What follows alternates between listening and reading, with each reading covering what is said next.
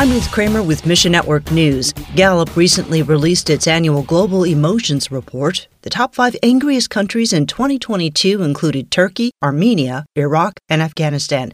But in first place, Lebanon. The country is reeling from one crisis after another plummeting currency value, terrorism, a presidential power vacuum, and severe shortages on food, fuel, and medicine. Nuna with Triumphant Mercy Lebanon says their ministry meets people in their anger and responds with aid and the deeper hope of Christ. Pray for peace. And last week marked the 12 year anniversary of Egypt's Arab Spring Revolution. Mass protests led to Hosni Mubarak's ouster and several years of chaos. Christians saw record level persecution when the Muslim Brotherhood came to power.